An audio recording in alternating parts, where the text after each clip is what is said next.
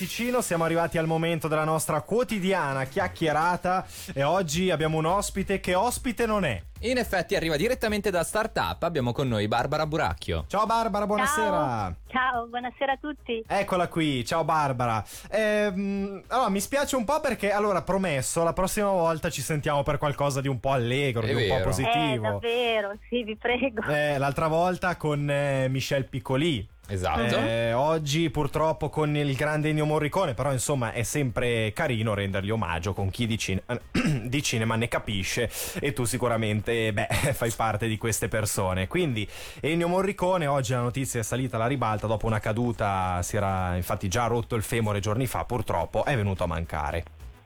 Eh sì, non so voi come avete percepito la notizia, per me è stato stranissimo perché eh, è quasi inconcepibile pensare che non ci sia più, perché quando delle persone sono così un pilastro no? Mm. Eh, nella vita e anche nell'arte, poi è difficile immaginare che non ci sono più. Eh. Comunque Morricone ha fatto veramente di tutto, è chiaro che eh, vengono subito in mente le colonne sonore più famose, soprattutto quelle che ha scritto per Sergio Leone e i suoi western, però Mhm. pensate che lui ha fatto veramente eh, le cose più disparate, dalla musica classica ad esempio che magari è meno conosciuta, ma anche per esempio ha fatto della musica commerciale all'inizio della carriera. Ma Cioè, Gli, dai. ar- gli arrangiamenti di sapore di sale, ad esempio, Sì. di Se telefonando, erano suoi, quindi questa è una curiosità su di lui.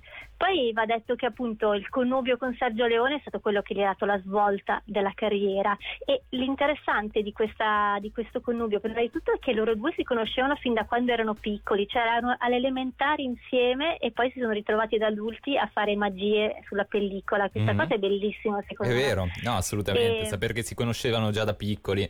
Sì, sì, sì, e poi eh, eh, praticamente Sergio Leone ha offerto una possibilità a Morricone che ai tempi era veramente impensabile, perché eh, che cosa ha fatto? Gli ha proposto di fare dei pezzi musicali prima di fare le scene, quindi di solito il compositore vede il film finito e Certo, poi compone la certo. musica in base a... E invece no, lui aveva questo onore di provare a proporre lui delle musiche e poi Sergio Leone costruiva le scene in base alla musica che aveva creato Morricone. Quindi Che questa è una cosa storia. incredibile. Sì, è un lavoro al Infatti- contrario Eh, praticamente. praticamente Sì, sì. sì, sì.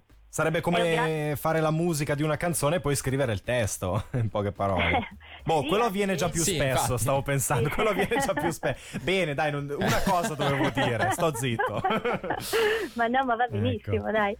Comunque, anche per quello Leone diceva che Morricone è il miglior sceneggiatore dei miei film, perché proprio riconosceva la funzione che aveva eh, Morricone in tutte le sue scene. Tra Mm. l'altro vi, vi invito magari a rivedere qualche film di Sergio Leone, anche se ha dei tempi lentissimi Mhm. per il pubblico di oggi, a volte sono quasi difficili da, da- da gestire, però eh, sono veramente dei pezzi di storia del cinema.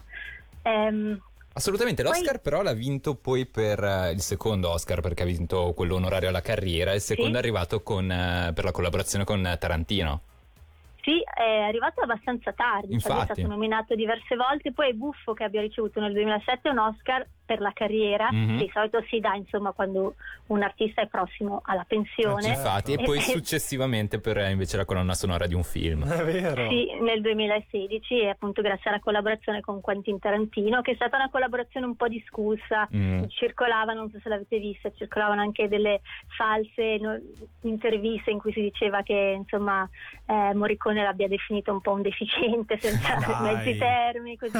però poi lui ha ritrattato dicendo che no, Sì. Aveva mai detto una cosa del genere e che comunque la collaborazione è stata positiva. Sì, boh, sono due mondi che eh, era difficile vedere insieme prima che in realtà si unissero, comunque quello di Morricone e quello di Tarantino. Effettivamente sì. Sì, sì, sì, decisamente. Ci sono un po' di interviste dove lui parla appunto del suo lavoro con Tarantino Mm. e è quasi un imbarazzo perché dice sì, sembra una persona molto normale, molto cordiale, però insomma coi- per i film che fa, no? Eh, qualcosa la deve avere, qualche problematica la deve avere, se no non tirerebbe fuori queste tematiche così, Eh, sì. no? Però non si sbilancia troppo e è molto carino, no? Come, Mm. come cerca di spiegare il rapporto.